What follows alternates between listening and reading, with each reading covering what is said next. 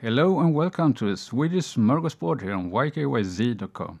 In this episode, I will be talking about things you can do when you are visiting Gotland. One popular way to travel to Gotland, Sweden's biggest island, is by boat. It's possible to travel there by aeroplane too. Visible from the sea is the wall surrounding Visby, a medieval town, which is a UNESCO World Heritage Site. In the summer, a medieval festival takes place in Visby. Ingmar Bergman, a famous Swedish film director, lived on a smaller island in close proximity to Gotland. The island is called Fårö.